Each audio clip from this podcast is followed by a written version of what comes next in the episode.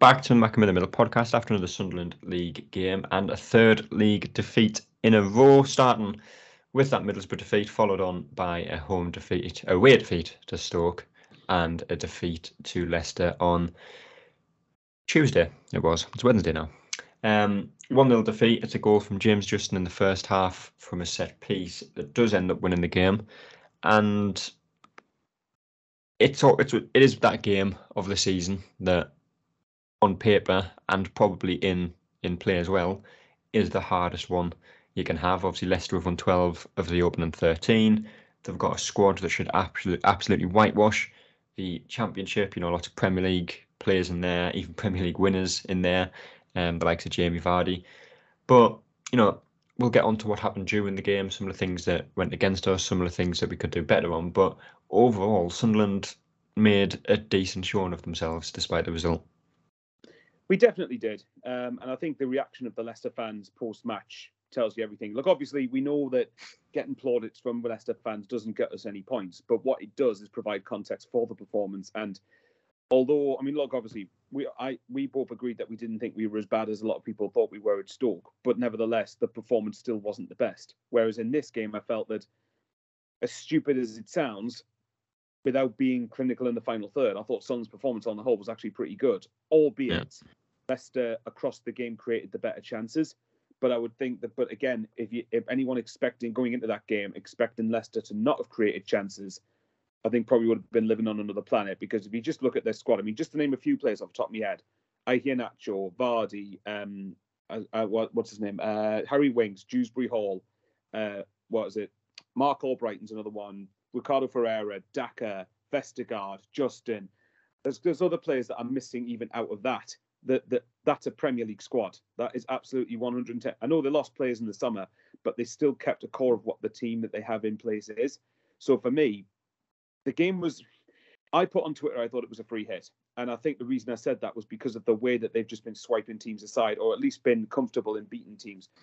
And I thought we gave it a go. The point of the matter is, I thought Son, and, and I didn't envy Tony Mowbray prior to kickoff because I felt like it's a hard thing to try and balance when do you sit back, in which case Leicester can tire you out and pick you off, or do you go, or do you try and go for it? But the risk is they can pick you off on the break at pace. And I thought Sunderland in general picked the right moments when to press Leicester, when to sit off Leicester, and to generally make it a hard game. And I think, and again, I think the reaction from their fans at the end of the game kind of uh, demonstrated that. Um, some of them have said, sorry, some of them have said that we were the best side they've come up against by a country distance, certainly at the King Power Stadium. And I think obviously Hull won won there, but that's an anomaly. Like Italy, everyone else has gone there and has got beat. And it, and from what a couple of Leicester fans I spoke to prior to the game said, teams haven't gone there to give them a goal, and I'd like to think we've done that. Yeah.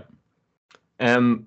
But the goal was relatively early in the game, and unlike the opening goal in the Stoke game, this is down we can't blame officials for this one, can we? We can't. And it's a set piece and you know, O'Nien's getting a lot of blame for it, which if you're just watching the game without taking any context into, then I see why.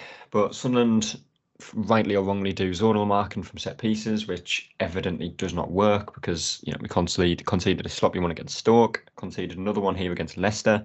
Um, O'Nien kind of pushes Justin off him. You know, he's more focused on Vestergaard. Jobe's at the front post doesn't really make any attempt to win the header. Justin gets in ahead of him and wins it and scores it. And especially in games like this against a team like Leicester, where they've got you know so much talent in defence, in midfield, on the attack, and the bench, and even in the stands, waiting to be reintroduced into the squad. You can't be giving up such simple and easy to defend goals like that. No, you can't. And I mean, as I mean, I'm trying hard not to mention the idea of clean sheets again because I know people will be sick of it at this point. But a game like this, to have any chance of beating Leicester, we needed really to have not conceded. And I think, I mean, I'm just looking looking at the goal back again now, and I think you're right. I mean, O'Nien certainly is trying to get onto Vestergaard, but I think it's just the fact that James Justin has a free, basically, it's a free header in the box, isn't it? It's a free header in the six yard box, and it was one that I thought it was a very, very preventable goal from our perspective. Good from Leicester's point of view, but from from mine and from Sunderland's point of view, that was one I was disappointed we conceded. I felt we should have done better with it personally. Having said that, I mean, I mean, look at look at the amount of goals Leicester have conceded themselves. You know, they've conceded I think it's seven goals in the division this season in 13 games. Yeah. And with that in mind, that was when we needed to essentially not give them a head start and to not give them a gift wrap of a goal. So, as well as we played, that goal was very very frustrating for me to concede. We conceded a lot of set pieces last season as well, and yeah, the good I said good thing. It's not a good thing, but the kind of smokescreen over last season was well, we have no one over about five foot six to defend them. So you could understand it. But you've got Ballard now. You've got obviously Mason Burstow, who's I think six one, six two. You've got Jobe in midfield. You've got Ekwah, who's you know six foot plus. You've got the height there now. You don't have that excuse that you had last season to be able to stop these set pieces. And it's not just set pieces; it's crosses as well that we don't seem to deal with very well. Yeah.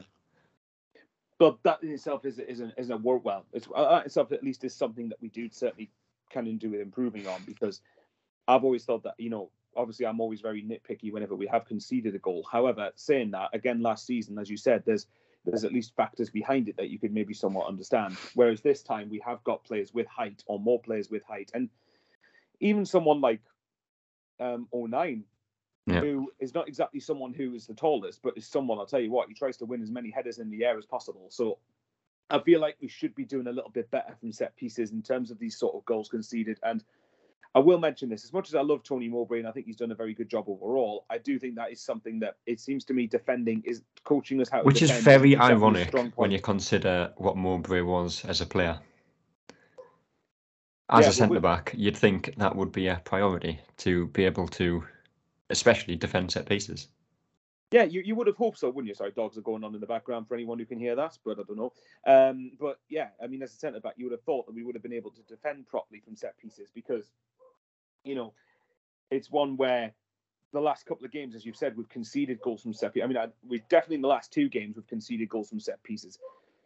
Maybe I might be wrong, but I think the Middlesbrough Middlesbrough's first goal was I don't know whether that was indirectly from a set piece, but I can't remember regardless though it is something that we definitely need to address going forward. And you know if, if we get because the problem is the more that this happens the more teams are going to start aiming for set pieces against us because they know that's our weakness. And that's something that i'm hoping that the players themselves know need to improve. But sooner rather than later we need to stop conceding silly goals in general but particularly from set pieces. Yeah. And I don't want to go into this too much because we said we wouldn't, but and for another reason which I'll also lead with first of all, but Sunderland have a penalty shout in the first half, um, which we will talk about.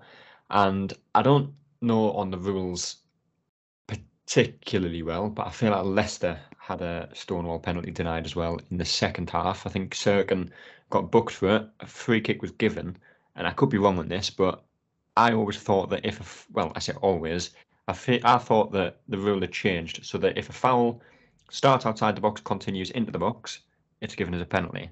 Which, if that is the rule, Leicester should definitely have had a penalty, which they didn't get. But I'm not entirely sure on that one. But what I am entirely sure on is that Sunderland should have had a penalty. And one thing that gets talked about a lot is that officials shouldn't guess on decisions and not give something unless they're 100% certain. But Dan Neil goes through, and I think it's Face, I think, Face. I don't know how you say his name. But Leicester centre back uh, goes in for the challenge, and ball goes behind for a corner kick, which first viewing looked fine. He wasn't happy about it because he said he didn't touch the ball, which replay showed that he didn't because the ball goes straight out of play. The defender takes Dan Neil out, and the linesman, despite being told not to guess decisions, has clearly guessed at a decision and given a corner instead of a penalty, when Dan should have been awarded a very, very, very, very blatant penalty at 1 0 down, which, you know, I'm not going to use this as an excuse for the game because we'll get on to what happened in the rest of it as well, which, you know, this is kind of a small factor of that. But, you know, at 1 0, you go down the box, you should get a blatant penalty, and you don't. That's now three games in a row where big decisions went against us. Yes, it is. And again, it's, it's incredibly hard to say this without sounding bitter. But I mean, and just for context, there was two Leicester fans I spoke to, uh, well, sorry, at least one after the game, and even they said that the referee was absolutely abysmal. And they've been abysmal, and they've said that when they've been winning games. So it's not like again, I will repeat this. It's I'm getting sick of this idea that we can't criticize refs when we get beat because people think it's bitter all the time. When actually there's some objective merit to it. As far as the penalty is concerned, I mean, at first glance, I didn't think it was a spot kick. Um, but I mean, obviously, I was I wasn't I didn't go to Leicester. I watched it in the pub. So upon seeing it first live, I didn't think it was. But then when you actually look at it back, I think it is definitely a penalty because the other way around, Leicester would be appealing for that. Fies, I think is his name, doesn't get any anywhere near the ball. He tackles Dan Neil, brings him down. Me, and there's and it's not like Dan Neil went down easily. There's enough contact there for me for it to be a Stonewall penalty. And as you said, one 0 you know, away at the league leaders. If we get that penalty and say we score it, the game's different because then suddenly Sunderland's tails could be up. Leicester, okay, granted, might still have gone on to win the game, but Sunderland would have had a better chance then of getting something out of it because we had something to hold on to at least, or something to add to to try and get in front. So it's one of those where again, everyone keeps going on about these decisions even themselves out across the season. Well, all right then, in the next three games, I want us to get three wins on the basis of getting controversial match winners or something for me to believe it evens itself out because it had. I'm not. I'm not so sure. I believe that it has evened itself out. Saying that, yeah. there's a good argument that Leicester should have had at least one penalty in the in the second half.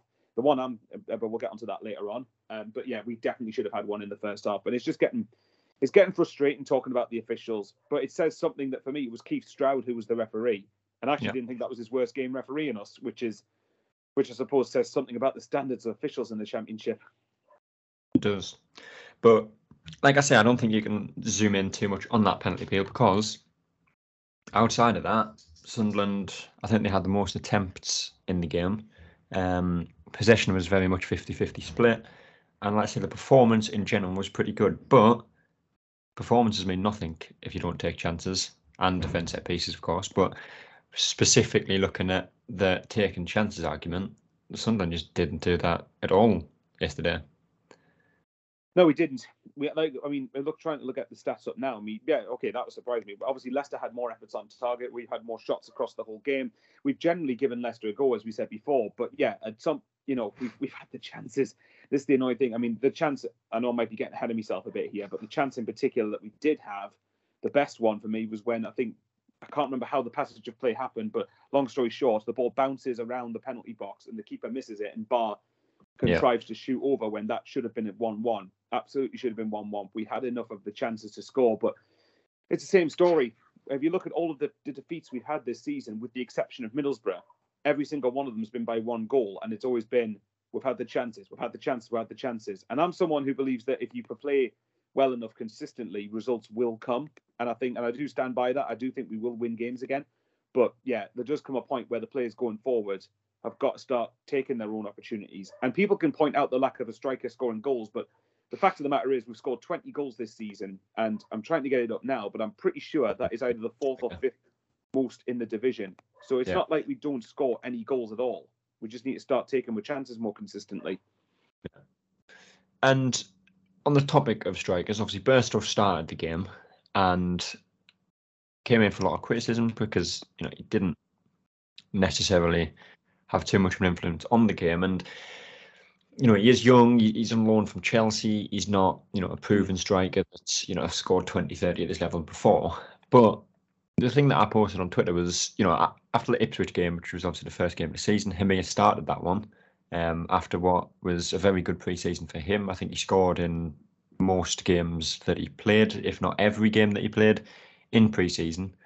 I think he played the first 60 minutes of that Ipswich game. Didn't I don't think he did anything particularly wrong. Just didn't have mm. much of an influence on him. game. was taken off, um, and don't think he started a game since. And you know, Dack was played up front over him when he was on the bench. Um, this was obviously prior to Burstow and, and Rusyn signing. And then Burstow comes in, he's given a start, didn't do too much. He starts the next game, doesn't do awfully much. And, you know, it's it's been a strange start for strikers this season for Sunderland, which after last season is quite ironic. But the patience that has been shown with Burstow had that been shown with Hemir so far, it could be a very different story because not only is Hemir our player that you know you want to see develop and you know have his value increase and and all of that, but his confidence will be absolutely shot after if after one game he gets dropped. He sees Burstow doing a very similar job you know, obviously had better work rate, um, won the penalty rate Sheffield Wednesday, but outside of that, has offered very much the same as what Hemir did in that 60 minutes against Ipswich, and yet doesn't seem to get a sniff in the team at all. But the problem is that when with a striker in particular, you know, if you're going to get someone to try and get a goal scoring run, you need to give them a proper run in. You need yeah. to give them a proper run in the team, don't you? And I do. This is the this is the problem really because I feel like obviously as fans again a lot of the time we are way too quick to write players off and and without giving them a proper go in the team. And I'm talking like over a couple of months, starting consistently and let them see if they can improve or not.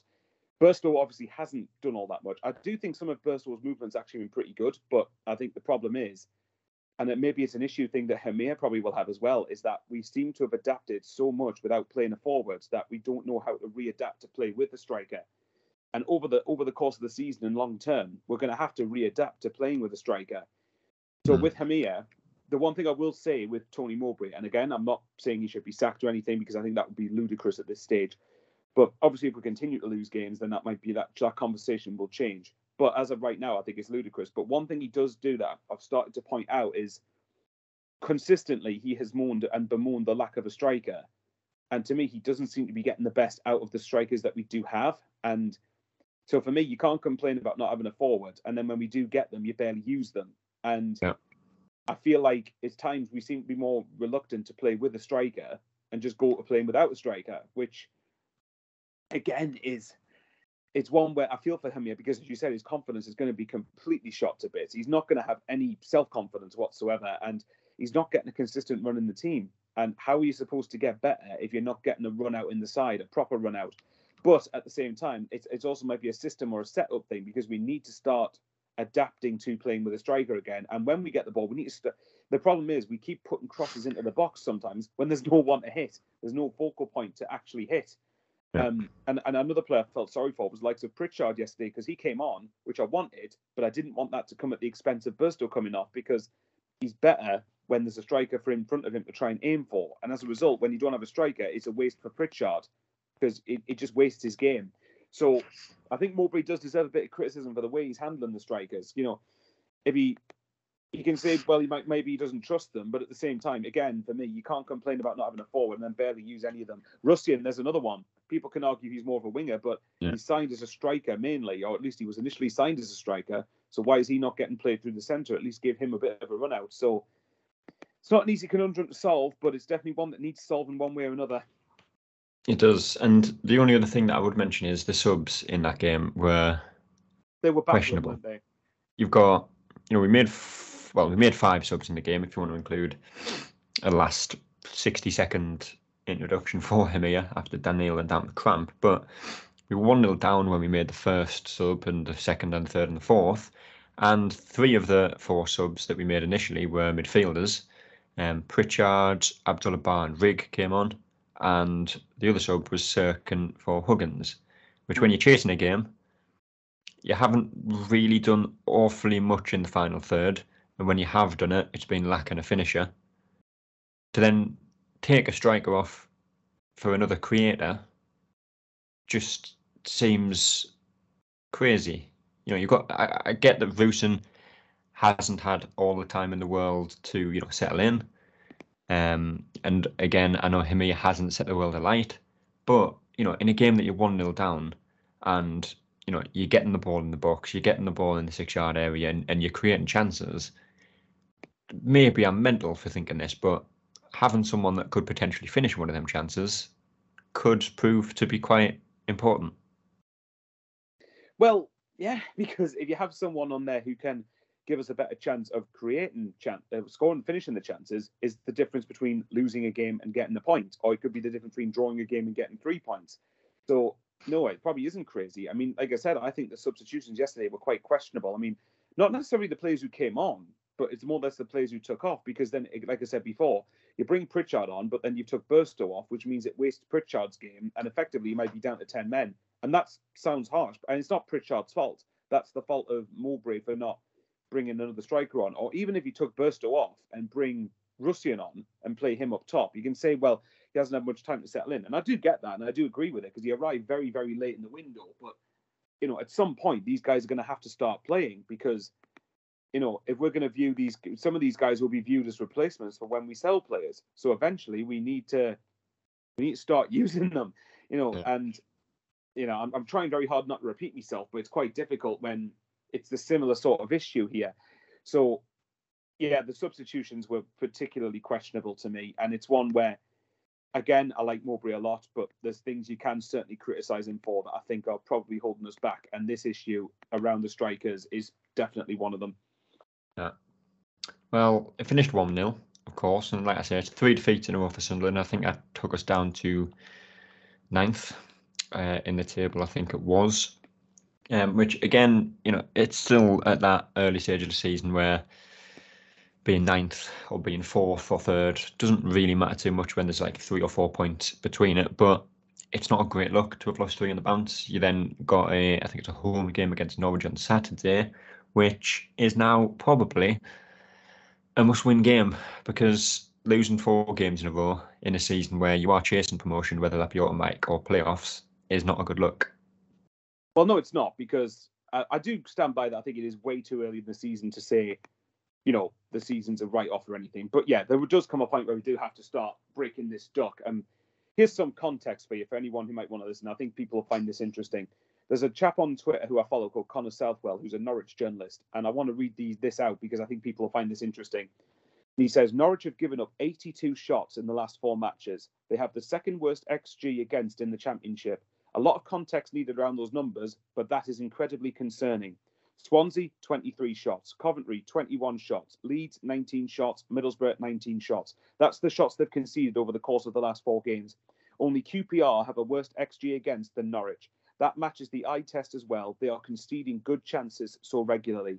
So, in yeah. some senses, and the reason I read that out is because Sunderland, I think, over the last two games, have definitely created enough chances to warrant getting points from both games. It's just a matter of we've given up a goal, a silly goal to the opposition. Okay, one of them was a handball against Stoke, but we haven't finished our chances off. Now, I say that because Stoke, we know how Alex Neil sets up. He's generally probably defensively quite a sound manager in the grand scheme of things, or he feels it against us. Leicester, best team in the league by a country distance. Maybe Leeds is the only other team that can match them quality wise. But with Norwich, this is a team that apparently have got a slow back four, have got next to no momentum, have got low confidence, are conceding shots, good chances left, right, and centre. So announce Norwich win 1 0. But regardless, this is probably the best time we can to play Norwich, assuming they don't get rid of David Wagner in the next couple of days. But this is one where if we're really wanting to be pushing back in at the top six again with the rate Norwich are at the minute, we've got. I, I hate saying stuff like this, but we've got to be beating them, unfortunately. And I do think we will create chances against Norwich. It's just a matter of whether we can take them and not give anything daft away. Yeah. Well, prediction for that game if you had to go with one. All right, I'm done with reverse psychology. Um, I think we'll win. I think we'll win, but I'm mainly basing that on Norwich's lack of confidence at the minute. But I'll go 2 1 to Sunderland. We never seem yeah. to keep a clean sheet at the minute, and we'll probably end up giving something silly away. Gabriel Sara and Jonathan Rowe for Norwich do worry me. I think they're both very, very good options, but the fact they don't have Ashley Barnes and Josh Sargent for this game, I think gives me a bit more confidence that we'll beat them. So fingers crossed I'm right anyway, because we definitely could do with getting a win. Good. And I say that's on Saturday. We'll get a podcast out at some point over the weekend to talk about what happens in that game and then a brief look ahead to the next game after that one as well. But until then, we will see you later. That's all, folks.